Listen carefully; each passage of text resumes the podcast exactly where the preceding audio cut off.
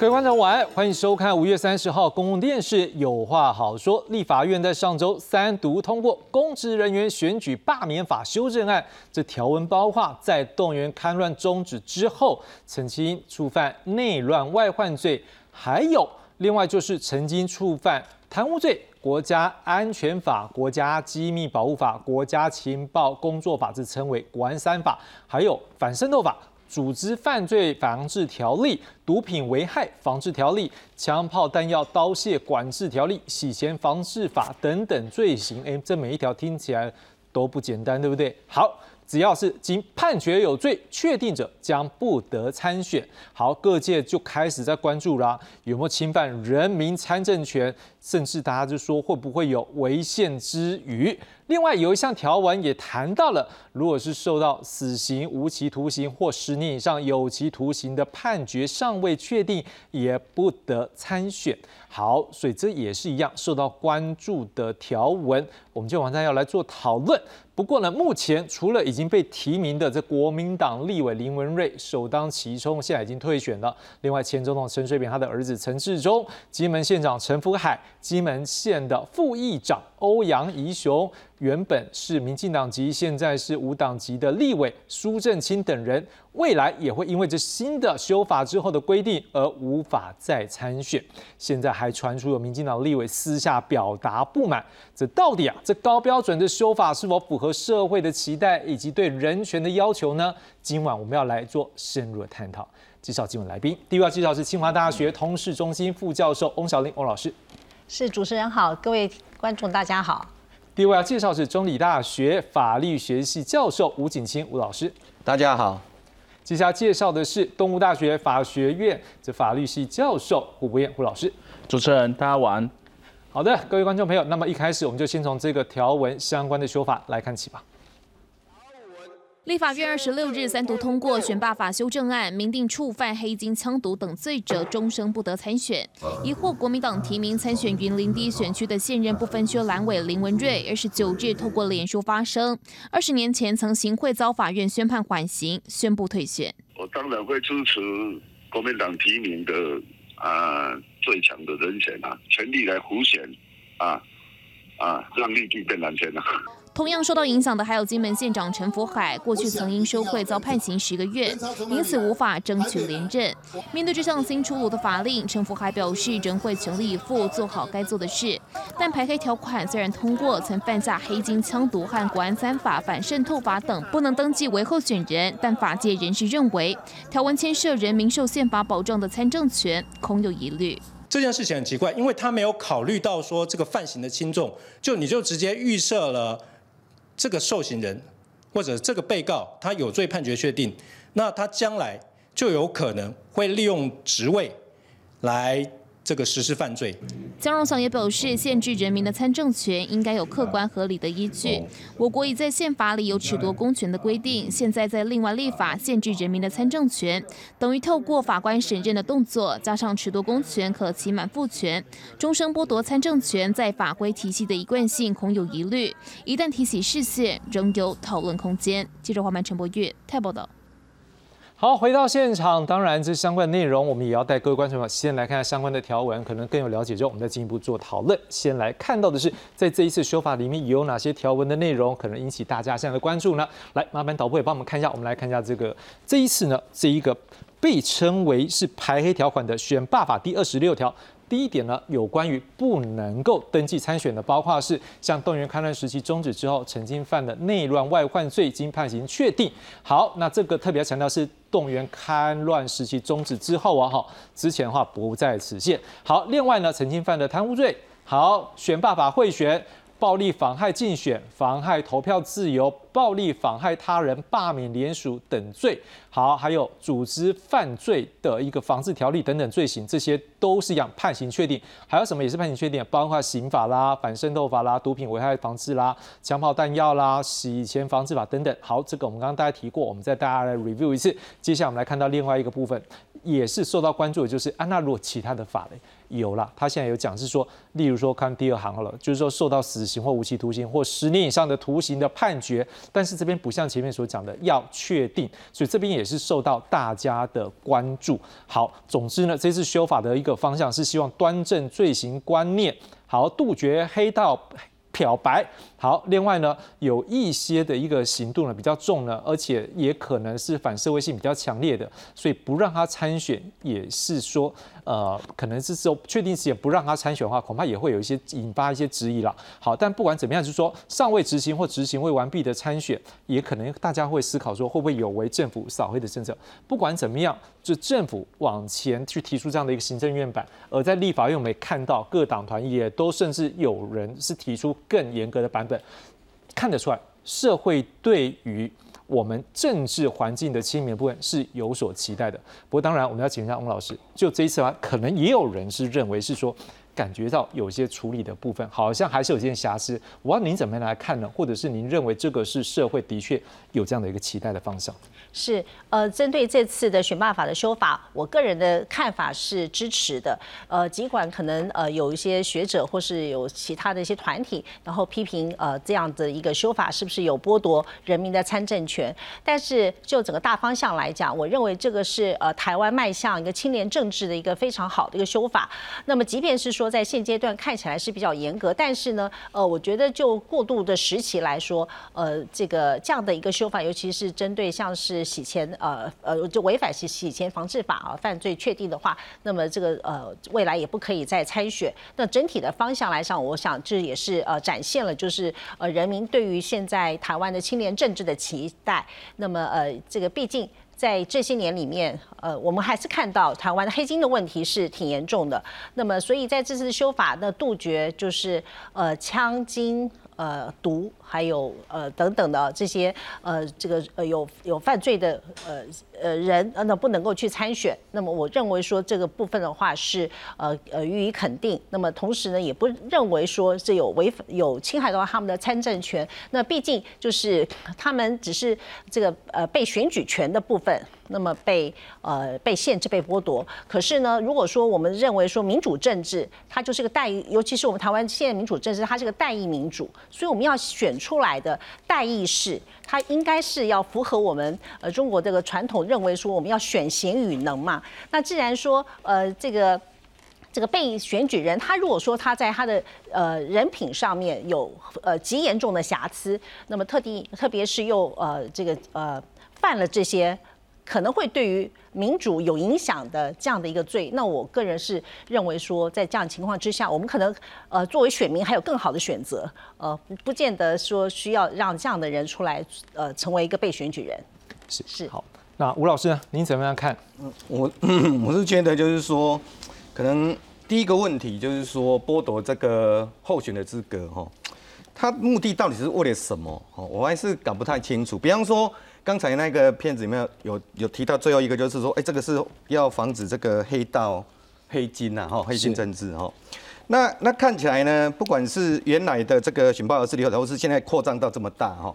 好，那我感一个感觉就是，好像黑比较多，黑比较多，黑金比较少。那当然有人会讲说，哎，金有啊，哎，洗钱方式法，哎，可是要注意哦，它这个洗钱方式法这两条哦，哈，这两条，一条是。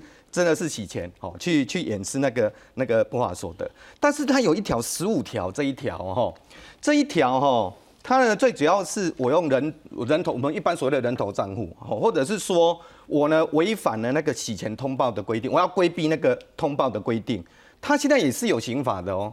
好，那我们来看这两条，如果说诶替人家洗钱，好，那这个可能列在诶我们认为很严重，诶，可是问题来了，目前我们这个人头账户的问题，我觉得。这些人头账户呢，你当然可以讲说啊，你呢平白无故呢，为了为什么要把人头借给别人？确实，但是这里到底他是故意还是过失？这个我们就不去探讨这个复杂的问题。这个一直到法院这条线是抓不清楚的。那老实讲，他就算你认为说他不法，但是他有严重到这个程度吗？哦，这个是一个很大的问题哦。然后再来就是说我一直强调的金的问题，为什么？如果你真的认为说哦要防止黑金政治，你黑道规定那么多，哎，那有关经济犯罪的部分呢？你在这里这一次修啊，有没有看到？不容易看到哦。哦，我真的讲一句不敢，就除了洗钱洗钱防治吧，是所以你在某种程度就是说你你到底要把这个当成是什么？你的目的是什么？我实在是看不出来了。哦，尤其是这这修法。那如果我们再再往下推了哈，就是说今天如果我们要真的要去剥夺他的候选资格的话，那我们首先要想到就是说，哎，这个他犯的这个罪一定跟他服公职可能有一定的。连结连结哦，这个很重要，对不对？好，那问题来了哈，如果我们是针对刚才列出来那些国安法啦、贪污啦，或有关违反那个选罢法的一些犯罪的话，那基本上我。好，好像还可以理解哈，内乱外乱等等。但是刚才那那那那，我刚才讲的像那个洗钱方之这个就就出现了问题了。还有就是说，这一次哈，基本上都把那个原来哈，他都有一个排除规定，就是说，哎，这你犯了这个罪，如果确定不能选，那但是他会有的时候会把缓刑排除掉哦。那但是基本上在这次基本上都把缓刑怎样，都都都去掉了。那现在就有一个很麻烦的问题呀，哎，各位要想一个问题啊，为什么法院要判这个人缓刑？可以先讲这个问题哦，因为我们的缓刑是两年以下，而且一定是哦，法官认为说，除了你犯刑也不是很严重，再来就是认为说，你不用去监狱嘛，你你从你的事后态度，该让让法官感觉嘛，啊，这个人应该。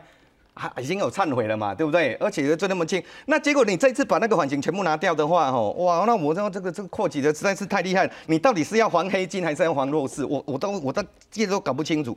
然后再还有一个问题就是说，假设你真的要去终身去剥夺这个候选的资格的话，那要用什么方式？我诶，我们的选办法是采取立法的方式，针对某些犯罪类型还有刑诶法定诶那个宣告刑，然后呢去一律去终身，这个真的这个真的合适吗？哦，各位要想一个问题哦哈，今天如果像这一次扩大那么大，那首先我觉得他否定了一件事，我认为华部以后不要再宣扬说你们的教化有多成功，坚决这样，因为这个等于是完全否定了我们教化是零嘛。啊，否则你怎么解释？你怎么解释终身剥夺？表示他们就是认为说，他们就是会再换嘛，对不对？他们就是呢一一辈子就不会学好，一定会再换，然后就利用选举去去想办法去利用这个职位，然后去操控，然后去犯犯罪嘛。那等于是你完全否定第一个。那第二个呢？否定什么呢？否定什么？否定就是说，我们现在有褫夺公权在刑法里面。那老实讲，我认为哈，任何事情就回归刑法的褫夺公权就好。为什么这么讲哈？因为呢，在立法一律禁止的话，他没有考虑到什么？考虑到犯罪的本质，就是说这个人犯这个罪跟他未来这个。那如果在我们这个法院的判决，他如果要宣告这个褫夺公权的话，他一定会针对这个个案，这个被告他去做考量。是，那都要想哦，是是呢，用一种猜测的方式，认为说这些犯罪者以后会再犯。比较精准还是呢？法官针对这个具体个案，他去看会比较精准。各位自己去判断哈。是。然后呢，他否定了这种个案的裁裁量了，就变成就是说又加上终身终终终终身剥夺，那等于是完全否定掉，也是不不信任我们司法者嘛，是不信任法官嘛，对对不对？所以他是认为多重的否定哎，哦，所以这种。认为说这个修法实在是 扩张的，实在是我无法理理解为什么要做这样这样的这样的一个修法啊。是吴老师大概告诉我们是说，可能法务部对一些政治人物他不敢去教了哈，因为可能超过他的看长，你大概这个意思。好了，但是大概我们透过吴老师大概发现几件事啊，大概您有提到说这一个。呃，就是有限制的这些法条部分，它跟于这个今天要选举这件事有没有关联？第二个，它好像是大小通吃，不管是违罪或者是重刑，好像就是没有差别。扩大的在 OK，好，那当然这部分，但但是经济犯罪的这一块，市场在这一次是看不到的。如果如果我们认为要放进去，对，如果你你真的要啊，你你真的等了等之啊，如果你认为说黑黑金黑金嘛，如果你认为真的黑道控制了这个国家，那一样的金啊。那黑跟金，我们不要说哪一个严重嘛，至少你把它放在同一个天平嘛。是，那你是不是也要把它放进去？可是在这次看不到的，没有错。另外，胡老师刚刚看到一个，啊我们知道十年以上的罪大概都算是很重的罪，但是他在还没有定验之前，就也来限制他的一个参选，现在也引发各界议论。你怎么来看这样的一个角度？所以这个基本上来讲，这显然这个做法其实也挑挑战了我们传统以来认为的无罪推定这件事情。哦。然后第二个，我刚刚讲就是刚刚吴老师所讲的，那我们就没有办法再说我们教化到底要做什么。你刚刚讲的说说可能这个政治人物不敢教，不是现在因为这么范围这么大，嗯，变成什么人你都教化会没有结果。我们其实毒品危害，我们这其实你看毒品危害防治条例，我们只规范的第四条到第九条的部分，把一二三四级通通都进去，然后还有。呃，就是一二三自己转让也部分也带进去，所以基本上来讲，它打击面的范围就非常的大。那刚刚吴老师有提到，其实我们传统以来在处理这个褫夺公权这件事情，基本上来讲，它是刑法当中的一种啦，所以它是从刑嘛。那它我们这个是让把这个权利呢交由司法部门，让法官去审酌它应该要采取怎么样的处罚。包含我们刚刚其实有提到的部分，其实是他去横着之后，从不同的刑的种类当中而去找到一个适当的方式。包含我们刚刚在讲的，其实在处这个缓刑这个部分，也是在这个考量当中，哎，他有没有罪到重到需要我们现在就马上把他抓去关，还是说他有一个考量点这件事情？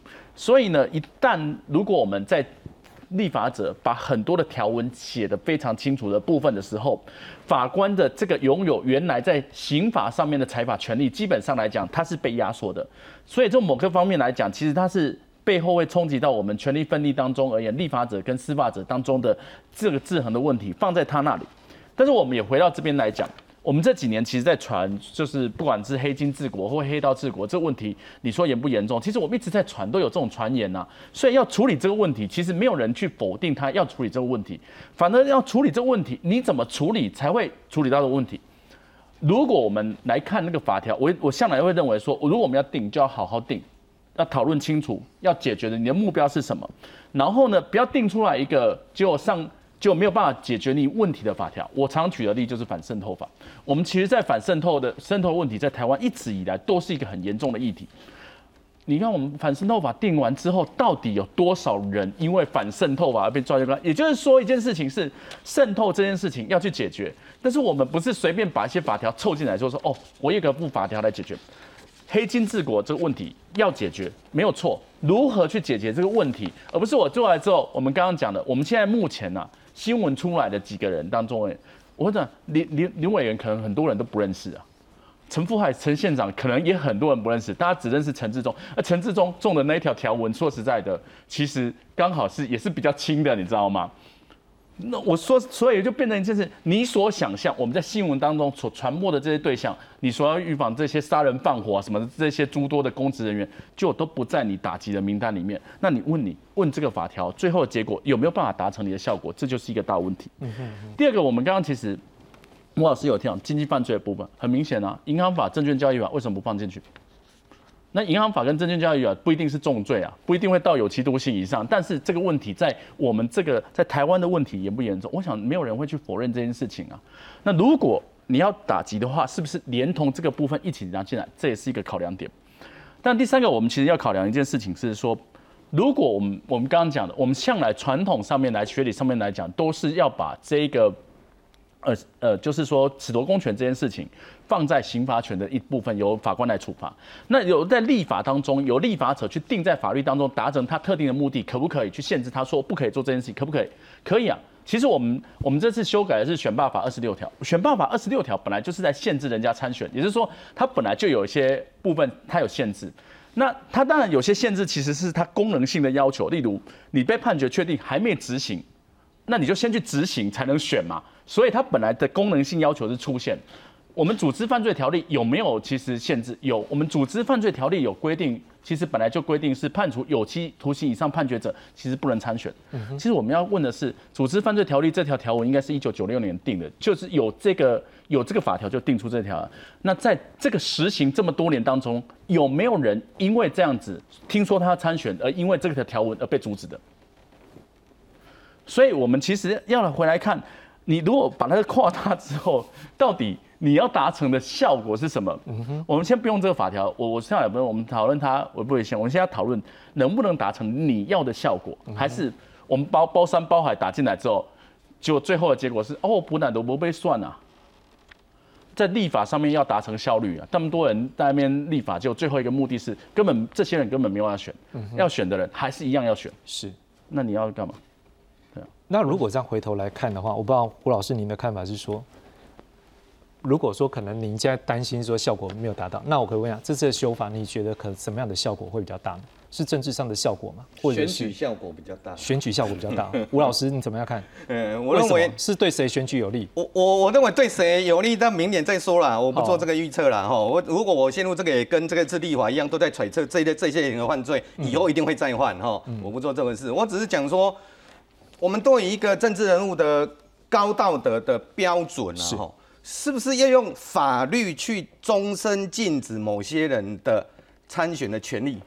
来来达成这个目的，是我认为是不对的啦。是哦，这个除了有违宪的问题以外，还有一个更重要是刚才吴教授提到的，你到底能不能打到我们我们一般印象中的这些人？是我要老实讲，全部打不到了。是，的确全部这是打不到了确实哎在引发各界的关注，就是说。也不是说今天我们学界老师可能这边我们有共同在思考一些议题而已，就连政界他们也都有一些角度是质疑说，哎，会不会以后很多人好，就像您刚讲，不一定打得到，可是有些人可能还躲在后面，所以我们来看看相关的报道。选罢法修法增列排黑条款，在立法院三读通过，却引发争议。民众党主席柯文哲二十八号表态，不赞成近期选罢法的修法，更批评干脆犯小罪，全部枪毙。他只要犯过这种罪，你就把他从此他让在这个社会隔绝。那、如果这样的话，我们还我们这个社会还需要设更生人协会吗？那、干脆只要犯一个小罪，全部把他枪毙就好了。作家苦林则在脸书发文，直言修选罢法就是作秀骗票，还列出六点分析，强调有某些前科就被禁止参选，违背鼓励更生人自新的精神。另外，司法还没定验就被禁止参选，将来若判无罪该怎么办？不但影响更生人，更对于法官已经宣判免刑以及缓刑的相关人等有非常大的影响。这些意见呢、我们也都在委员会里面呢都有讨论过了。那到最后是民进党一致投票嘛，那这个不就是集体承担，然后来接受社会的检验了。而原本获国民党提名参选云林区域立委的林文瑞，面临无法参选。云林县长张立善表示，六月底前会确定接替人选。我们也啊尽速的哈，在针对这个海区立委哈，能够呃推出更好的人选哈，也现在在这征询了哈。而屏东现任无党籍立委苏振兴也受到影响，无法竞选连任。排黑条款打乱部分立委参选计划，地方选战布局会出现什么变化，有待观察。记者王威雄、彭耀祖、欧云荣、张子佳综合报道。好了，我们刚刚看到像柯文哲就讲说，哎，如果这样的话，这涉外需要设更生人协会吗？好，那李德维也讲说，哎，这个恐怕对于一些已经缓刑的人有很大的影响，甚至我们也刚刚一开始就讲嘛，也有些民进党的立委可能不能够在台面上讲，所以私底下在他的脸书上有一些的一个情绪的发表，但是也是受到各界的关注。我想先请问一下翁老师，好了，就是说大家现在也在关注，是说。如果真的终身就不让他选，第一个感觉上难道没有教化之可能？那根生人所有人是不是就受到打击？那另外一个是说，难道参政权就不应该能够更注重人权面去给他关注啊？您在这个事件上，你有没有看到说可能？因为我们也知道事件不是只有黑有白啦，是你老师怎么样看说，在这个之间是不是有一些怎么样调整的空间？可能比较不会去引发说违宪的疑虑，还是说怎么样也能够更让整个政治环境更亲民？对，其实我觉得这次修法，撇开说它到底是不是背后它主要是呃纯粹是为了选举的效果，或是有其他的政治的一些考量，但是呢，我认为就整个的方向来讲的话，我个人是支持的，就是对于呃呃透过选举的议题，然后能够让真正我们台湾的选举变得更干净。那么当然呃，刚前面有些老师讲说这样子的话会不会可能对于这些更生人也好像就是剥夺了他们的这个呃他们的参政权，但是我。想要讲，就是说参政权其实是分成选举权跟被选举权。我们现在剥夺的，呃，只是或是限制的，只是他们的被选举权。而被选举权，我觉得它这个议题是跟我们的民主政治的健全发展是息息相关的。所以呢，并不能说是因为限制了他们的被选举权，然后以会呃让就是呃这个。呃，就是好像就是很严重了剥夺了他们的整体的参政权。我们在现在，我们还是有很多参选的这个呃这个限制条款，譬如说是呃参参选总统可能必须要有呃有多少的呃要好像要上上百万还是上千万的保证金。那么其实，在很多选举上面，其实对于参选人本来也就有一些呃的限制。那么只是说我们今天在。呃，这次的选罢法修就是呃修法里面，它其实展现的就是说是我们不希望就是那种隐匿犯罪所得，或是隐匿这个呃配合的贪污啊，这个相关的这些这些犯罪者，那么呃他们还有机会。来来参选，那我觉得这个其实也是 展现台湾这个清廉民主呃一个很好的示范。那顶呃可能就算是说呃像刚刚其他的两位老师说的，也许真的打不打打击不到真的想要打击的对象。但是我觉得这也是一个很好的宣示作用，而且也让台湾的选民至少知道说，现在呃我们的立法者呃他们的这个大家有共识，那么希望就是能够透过这些修法，能够导正目前看起来呃就是比较混乱的一些黑金的一些状况。所以老师，我可以再追问一个问题，所以某个程度，你们刚刚在讲的一个概念，是不是也是说，毕竟这个选举是一个大家拟出来的一个法律，所以在这部分，如果社会有这样的共识，有可能也代表是说，人民对于目前的政治的要求是更高的意思，是吗？是的，没有错。呃。其实，呃，我想可以去做一下这个街头访问。我相信那个十个里面，大概至少有八七八个，呃呃，这个民众都会支持像这样的修法啊。因为，呃，在过去我们其实一直都有听到嘛，不管是在地方上或中央，其实还有些呃民意代表或是公职人员，那么他们呃多少都有一些这样的一个问题。那只是说可能暂时还查不到，或者说就算查了，那我们现这个选办法也没有说是剥夺他们的终身，呃这。这个呃参政权，呃终身的被选举权，那么所以事实上当然当然没有效果。那纵使说可能呃有人认为说呃这这个在他们犯了这个呃被判被判刑，但是还没有确定还没有定验。对，可是这至少代表说我们也相信我们法院可能即便在不同的省级里面，他已经做了一个有罪的认定。那么在还没就算是还没有到定验的之前，但是考虑到就整个的呃这个呃整个的他未来。代表民意啊，做这个代议，做呃代表民意，然后去参与整个政府的这个呃政治的这个治理哦。那么他还是维持一个呃一个比较清廉的一个方向嘛。否否则的话，如果说他在任职的当中，后来又被判判有刑，那不是让他代表他之前做的事情，那选民怎么能够信服呢？是，当然老师刚刚这样讲，就是一个阶段的一个角度啦。因为毕竟前面的阶段，如果他已经是被判决的话，您就认为说，可能后面法院大概在他这个判决下的时候，应该不至于会差太多。当然，这个也是一个角度。我们今天晚上就是很希望有不同的角度，让我们的一个讨论呢，有一个更完整的一个思考。那在这个部分呢，我们来看看社会上对这部分也有一些说法。我们来看到的是像陈志忠在这一次呢，我们先来看一下有哪些人受到影响好了。像陈志忠大概就是因为之前龙潭购地案还有南港展览馆案的部分，因为触犯了洗钱罪，被判刑一年定谳，也才刚刚入狱来执行他的一个刑期。好，那今天他也是有所声明了，其中一句话可能比较让人家感触来说，他也没有想到怎么一天之间他就变成是一个被排黑的黑的这样一个身份。好，那苏正清呢，他。我们都知道他原本是民进党籍，好，那他们的一个家族在屏东的部分算是民进党一个蛮重要的一个地方的一个呃政治的一个家族。好，那他触犯的呢是搜狗的索贿案，这个贪污罪一审判十年，诉讼当中同案的廖国栋、陈超明、赵振宇等立委呢，目前刑度是未达十年，所以暂时不受影响。而国民党的立委林文瑞，因为二十年前担任水利会的员工，好，因为行贿，好，所以因为这部分已经中了，所以他在昨天就宣布退出选举。好，另外在民众党的部分呢，就是金门县长陈福海，好，他不过他当时在这个选举他是无党籍了哈，因为在过去担任市县议员的时候，在一个议长的选举当中，好被抓到收贿，所以判了十个月，所以这部分看起来他未来也是没有办法参选。我们来看看各界开始有一些说法了，我们来看到的是像民进党立院党团。干事长郑运鹏则是说，说到做到，用最严格标准来排除黑金、枪毒、外患、诈欺，回应社会对于公职人员的要求。所以他也强调，并没有个案考量。所以像刚才我们前面看到好几个个案，尤其大家最关注的是陈志忠，因为毕竟在这个陈水扁来讲，对他们的这个民进党内还是一个相当重要的部分。第二个，在国民党的部分呢，这立院党团总召曾明忠则是认为说，不能参选，恐怕有三个争点。第一个缓刑的部分，诶，我们刚老师有提到缓刑的部分，恐怕。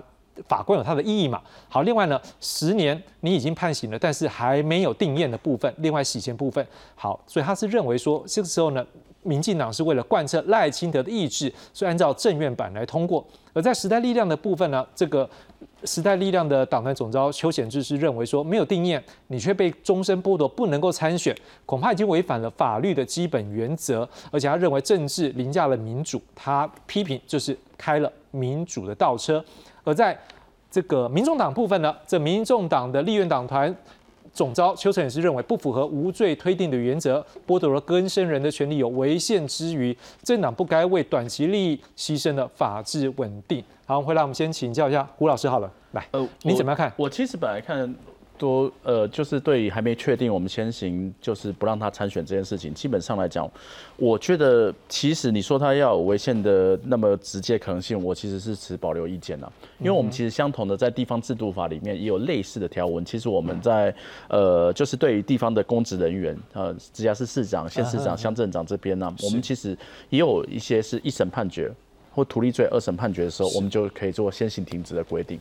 那你说他是不是对无罪推定这个是个冲击？是，但是本身而言，他其实是有带有强烈性的政治目的，所以说他会要达成这个目的而再去。只是说，哎，anyway，其实这个条文当中而言，我们其实有期徒刑十年以上的基本上罪也不多了。哦，所以说可以设想到的人，基本上来讲。我觉得也非常的有限，而且那应该罪都是蛮重的，这个对对杀人罪，都是杀人罪，因为杀人者处死刑，大概就只有这个啊，或是一级毒品，呃，制造、运输、贩卖一级毒品，可能就有这个机会了。但是我觉得那个机，所以说会适用的人其实并没有想象那么多。那我们刚刚有提到，现在有四个党，刚刚在在提这件事情，其实，在处理黑道治国这件事情，基本上来讲，每个党都是都有同样的政治压力，也就是说。是不是选举考量？我们可以说是每个人都有选举考量，每个政党都有选举考量。如果我们到后来，其实这个版本基本上来讲，其实到大家都有争议嘛。那一直到那个什么，就政党协商的时候持保留之后，到要表决的时候，其实到二读的时候，我们现在这最后版本应该是二读的时候，其实提修正动议的时候再提。但是如果你去看各党的修正动议，基本上来讲，其实差别度。有限，就是说也是至至少在罪的方式，基本上来讲差别不大。当然有一个部分是我们是不是打击面要到什么程度？第一个，我们刚刚讲的，哦，例如我们刚刚有些金的部分没有放进去，另外性侵害没有放进去，国民党有放进去，对，所以说这个部分到底打击面是什么，其实是一个问题。第二个问题是打击面要这么广，又是一个问题，就是说我们是不是说，呃，不论。大小都通通都放进来，所以我觉得，我觉得重点是在于说，大家都有这个要处理这个压力，但我们怎么定才会把这原本二十六条当中而言，发挥它原来就应该要发挥的功能性的功能出现。像本身而言，基本上来讲，如果你认为他有再犯的可能性啊，什么，例如有因为我本身内乱外患的这个部分的条文。其实本身它就是一个大家都认为是一个核线性的使用。那你从这边来扩充来讲，国家安全的诸多的罪的部分，我觉得疑虑性其实不一定那么高。但是一件事情是要回到原来这这些条文当中，哎，自己本身的构成要件是不是定的那么严谨，这本身就是另外一个问题啊。是，没有错。但是我觉得，我觉得在政治上压力当中而言，大家都有感受到政治压力，要去处理黑金的问题。那我们要怎么处理才会让，而且？至少处理黑金这个问题是一个共识。嗯哼，啊，怎么处理才会推出的版本其实是没有争议的？我觉得这个是需要再去思量的。我可不可以再确认一个？因为你刚刚提到违宪这部分，您的角度可不可以再给我们一个比较明确？您认为这个案子，因为现在大家就是在讲到底有没有违宪？你觉得违宪的程度，或者是它的定义上面？已经到了吗？还是还？呃，我觉得我因因为我跟你讲，我们其实今天的呃这个二十六条的修正草案当中，修正案当中的这个条文当中，打击的罪名是非常多的。是，呃，例如陈志忠是违反洗钱防治法的规定，那洗钱防治法其实它有原始的罪，所以说他是因为什么去跑去洗钱的？他是违反 A 违反 B，然后违反三三九诈欺或是什么的？是，那是不是什么东西都会跑到最后洗钱？那洗钱的结果应该要被防止，这是会被第一个考量。那我们不要讲陈志忠啊。我们其实大部分的罪，如果有些人中了这个拿出来逐一检讨的话，可能就会有逐一有问题。枪炮弹药刀械管制条例第七条，呃，应该是第七条第八条的部分。枪炮有一个部分，其实一个部分是防止比较严重的武器啊，嗯呃，步枪、机关枪这个，我我这个条文其实没可能没有吴老师这么说。另外一个部分是空气枪、麻醉枪。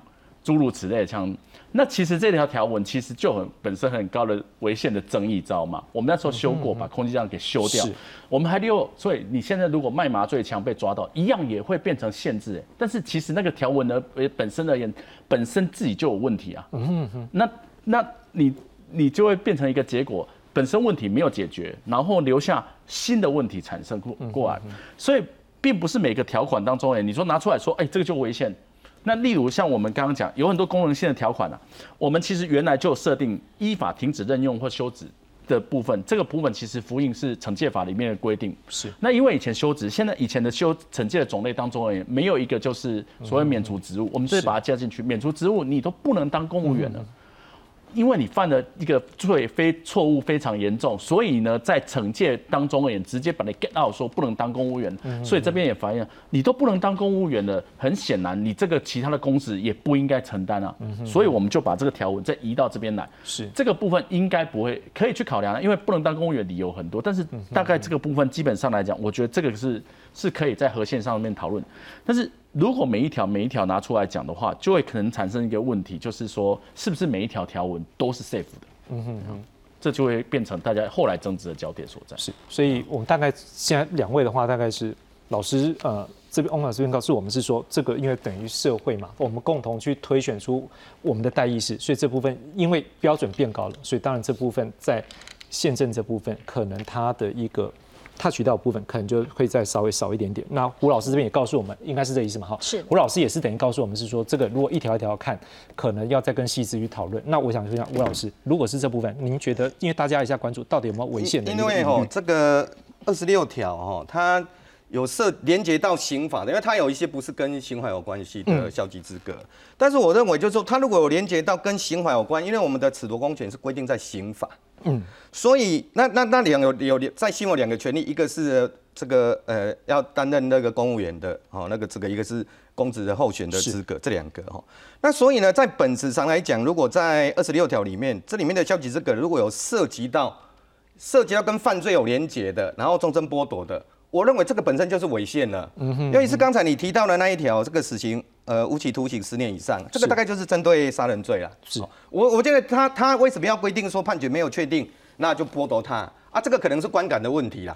因为因为哦，如果呢，你连连那个洗钱那个人头账户你都终身剥夺了，那杀人罪为什么还要还要还还不剥夺？而且呢，还为什么要等到确定，对不对？嗯那但是我认为哦，既然哦，他呢基本上他本质上我认为是褫夺公权嘛，褫夺公权是刑法的重刑，那这个时候你就要完全遵守刑事法的原则吧？是。那那你没有确定之前，那当然我们可以讲啊，我们信任这个法官嘛，尤其是如果是针对杀人罪。然后呢，我们相信，哎呀，杀人这么严重的犯罪，我们法官总不会判错嘛？可是真的吗？哦，所以这个马上喷出到哦，这个这个这个连结这样一连结的话，我认为这个就是有有有有涉及到这个有罪推定的问题。然后再来就是，我还是关注这个金的问题，就是洗钱罪的问题。刚才吴教授提到了哈，我们他洗钱罪哦，原则上不除那个十五条它是单独存在的，但是呢那个。那个那个十四条啊，那个替他人掩饰那个不法所得，嗯，那个会有一个前置的犯罪。是。那本来呢，这个一九九七年我们洗钱防治法制定的时候，那个前置犯罪基本上是以重罪为原则。哦。啊，因为我认为重罪它不法所得比较高嘛。哦。是。那可是后来慢慢大家觉得怎样？觉得好像哎。洗钱罪不应该只针对重罪，比方说像台湾诈欺很严重的呢，它不断的扩充，哎，所以它那个前置犯罪现在已经不是针对重罪了。是，所以你你你当然你也我们的印象中好像说，哎，你洗钱一定前置犯罪一定很严重，没有，我跟各位讲，现在的前置犯罪五花八门啊，不会输给我们这个二十六条啊。所以呢，有没有必要？这个是一个很大的问题，而且我再强调，就是说，如果你基于哦相同的时候要探讨处理，大家厌厌恶黑金哦枪毒嘛哦。哎，那我问各位，台湾这个社会除了黑金枪毒，大家对台湾人是什么？看到媒体大家就哑光，除了杀人以外，酒驾嘛。那为什么酒驾不放进去呢？酒酒驾，我们认为也是很严重，而且它观感也不好啊。一个酒驾犯，尤其是酒驾致死，为什么你不把他剥夺？是，哦所以呢，我是觉得这个基本上这样的立法，刚才我我要提到他这个范围那么多哈，确实我们没有办法说哈哪一条一定违宪，哪一条没有办法啊？为什么会形成这个结果啊？你那个立法者完全没有没有去缜密思考嘛？啊，就是一个一个一个社会舆论来了，大家都一一窝蜂，我这个也要加，这个也要加啊，加到最后啊，加到最后真的能解决问题吗？我只能画一个大问号了。好。老师，我这边请教你一个问题：如果说，因为 三位学者目前看来，您这边的这个认为说它的违宪的一个比例是最强的哈，我想问你啊，如果真的是现在，如果像您这样的认为是说它是违宪的一个机会很高的时候，您认为下一步可能怎么样来做？下一步很难啊，因为选举年就是这个样子啊哈，因为因为目前我们提宪的宪法诉讼，你你你一种方式当然是立法委员四分之一，总额四分之一去提嘛，对不对哈？那那因为执政党他通过了，他不可能就去提嘛。那在野党啊，那那在野党只剩下国民党吧？因为民众党跟时代力量达不到这个门槛啊。嗯。一定是国民党嘛？那现在问题来了，国民党敢不敢去提？我觉得他不敢，为什么？因为他如果一提的话，那民进党一定说啊，你们你们就是怎样？你们就是赞成黑金哦。他不敢去提，好像也是，哎，一定是这样。好，那就只剩下谁？只剩下个案。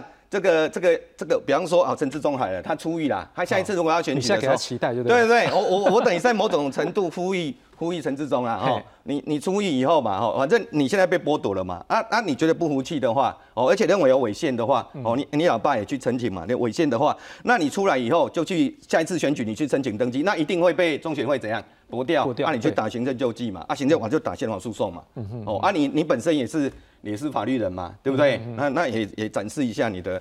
法律的 公义给大家看嘛，对不对？就这样子的。但是哦，我觉得这一条路太艰难了啦。嗯你光打前面那个、那个、那个行政救济啊，我不知道啊，三四年、三五年，甚至八年更久，我都不晓得，对不对？那你要打系统诉讼，哇塞，我我想哦，我，我要要有那个能耐，我看是很难呐。是。那所以，但是我还是觉得，就是说，如果是这样的话，还是立法者本本身吧，就等到下一届，等到下一届啦来处理的哈。那下一届处理的话，我是觉得，我觉得不要搞那么复杂啦。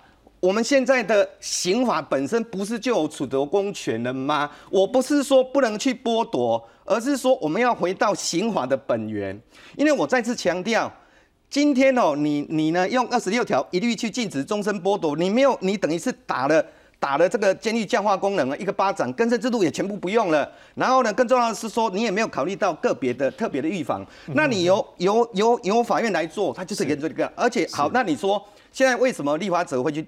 扩大二十六条，那可能有一个有一个，我觉得他有一个立法者有一个感觉了，就是因为你司法者都不去用啊。哦，因为目前是死刑、无期徒刑是一定就是终身剥夺了哈。那但是如果是有期徒刑以上是一到十年，那那可能我们法院真的很少在做那。我觉得没关系，那你立法者下一届的立法委，我这是给下一届的立法委一个期待，就是说没关系，那你就就修修刑法嘛。比方说他你可以规定一些类型嘛，这这些类型的话，你全部一定要怎样？一定要褫夺公权。那褫夺公权就一一到十年嘛。那除此之外你自己去衡量嘛。那这样不就解决了吗？是。那刚胡老师有说，其实其实我刚刚讲的一个问题啊。说如果这个我们这个条文一直持续下来，会不会以后在刑法适用上面问题？有一个人被判十年有期徒刑，然后呢就是重了十年都未确定，然后呢其实这个重罪大概很重，但是他审理过程超过十年，哦，那拖太久。哎，啊，问题是他十年有期徒刑，我顶多褫夺公权的时候，我判决我在二审，我我我可能给他十年好了。嗯嗯嗯，啊，敲鬼啊！我刑法本身而言，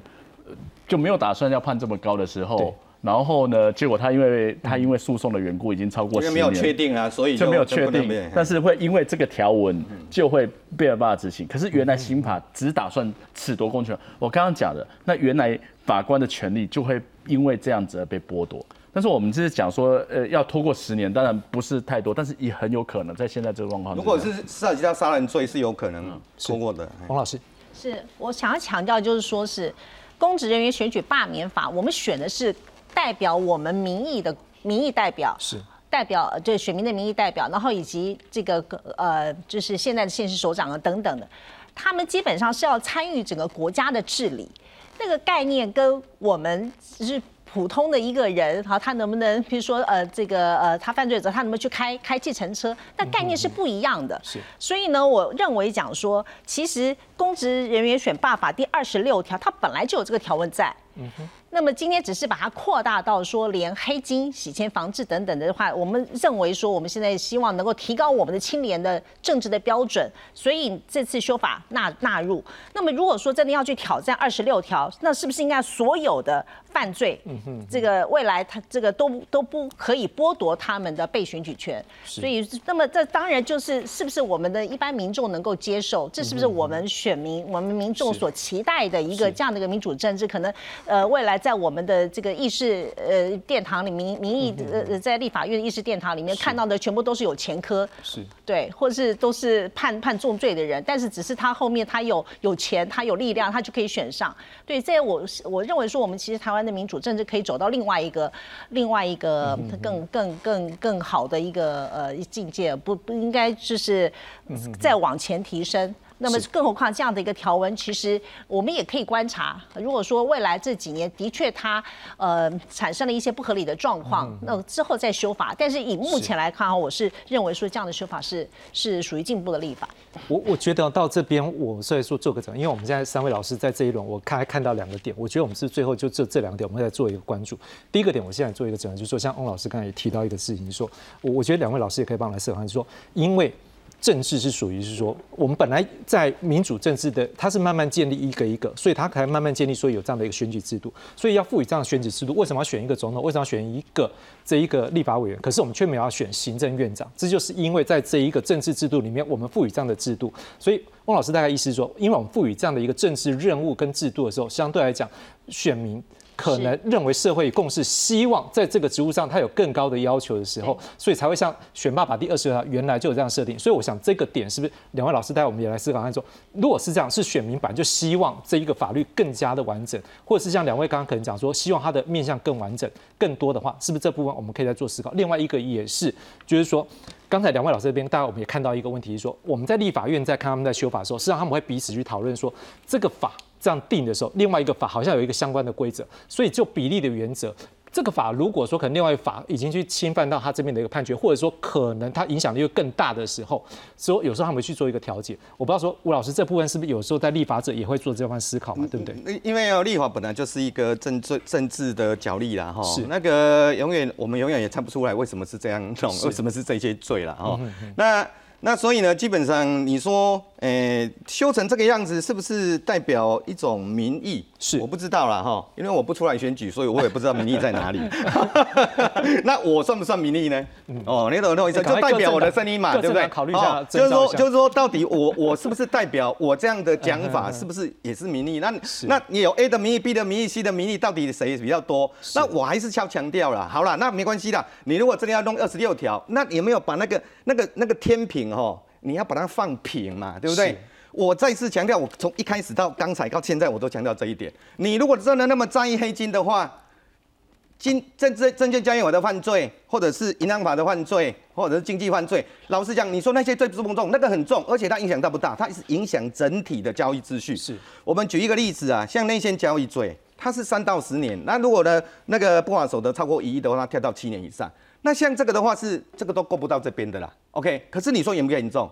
那民众很在意，对呀，那我我我至少我很在意啊，对对，我在研究所开经济犯罪专题啊，我很在意这个东西啊啊，因为这类的犯罪，老实讲，就我来讲，我是不是在我我也代表某种的名义吧？是，那那我认为这个要放进去啊，结果这次完全没有，那那我们就我就至少就我这个名义，我会怀疑什么？我会怀疑什么？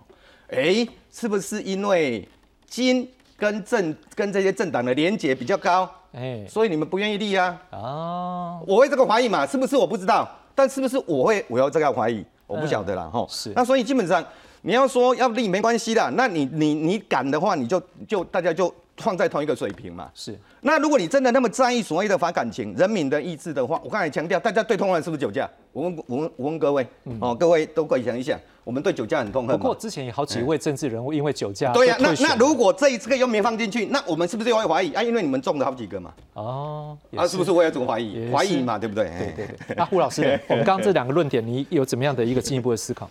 如如果我们把刚刚那个内线教育放进去的话，阿扁会更生气啊。为什么？因为连女婿都不能选。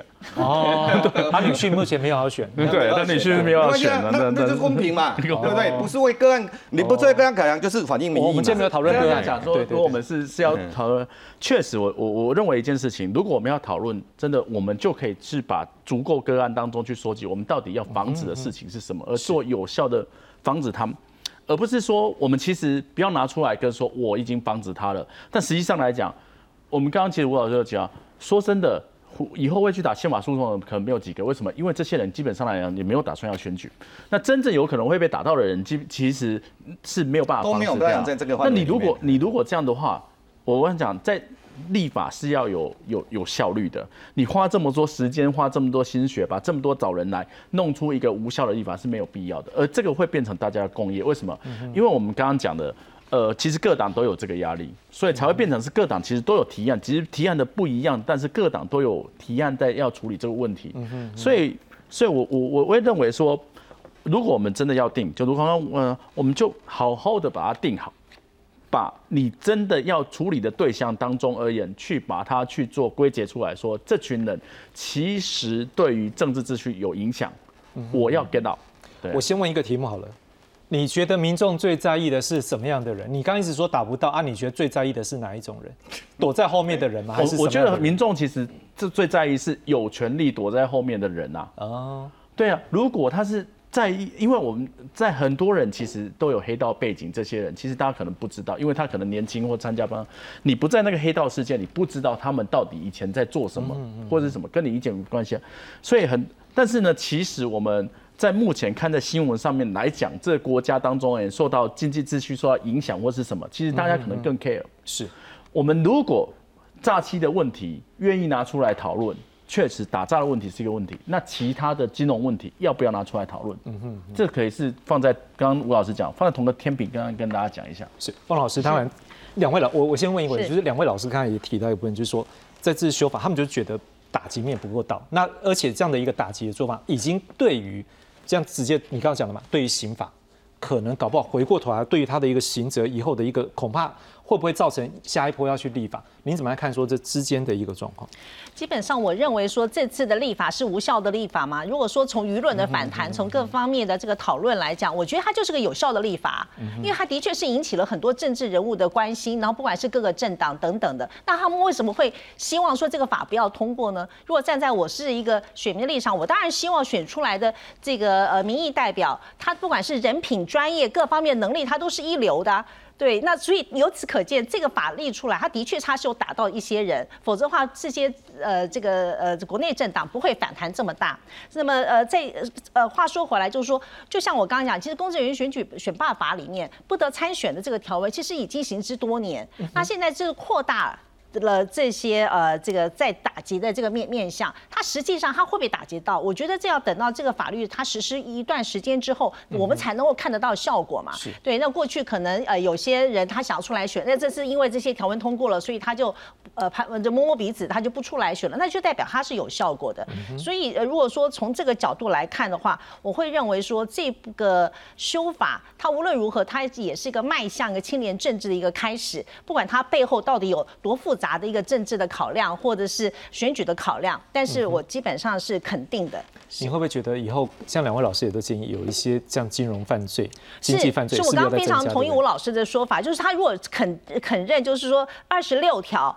这个不得呃，就是有一些特定犯罪的话是不得登记为候选人的话，那我非常同意他这个观点，应该要把里面的这个条文，就是未来能够规范的更更更更细致的，就是把呃任何可能我们认为他有道德上瑕疵或有严重犯罪事实这些人，全部都呃限制他的参选资格。当然了，有关于酒驾的问题，我会认为说，因为他所侵害的这个是是这个可能不是一个社会法律，或跟国家法有关的，可能跟个人有关，那这是跟。他实际上当上民意代表，他是不是能够善尽民意代表这个呃代议事之责，然后好好去处理国家的事情？这个我觉得这可能又是另外一个问题了。好的，我最后现在大概时间哦，快五三分，我们大概剩一四分钟走，这样好不好？每位老师大概是我们带新人吴老师这样好不好？就是说我想要请三位老师，我们轮流，就是最后一个人他一分多钟，就是说你觉得这个事情我们今天讨论到这边，你可能会给社会跟给各个政党有什么样的建议？好吗？来，吴老师先。我是觉得。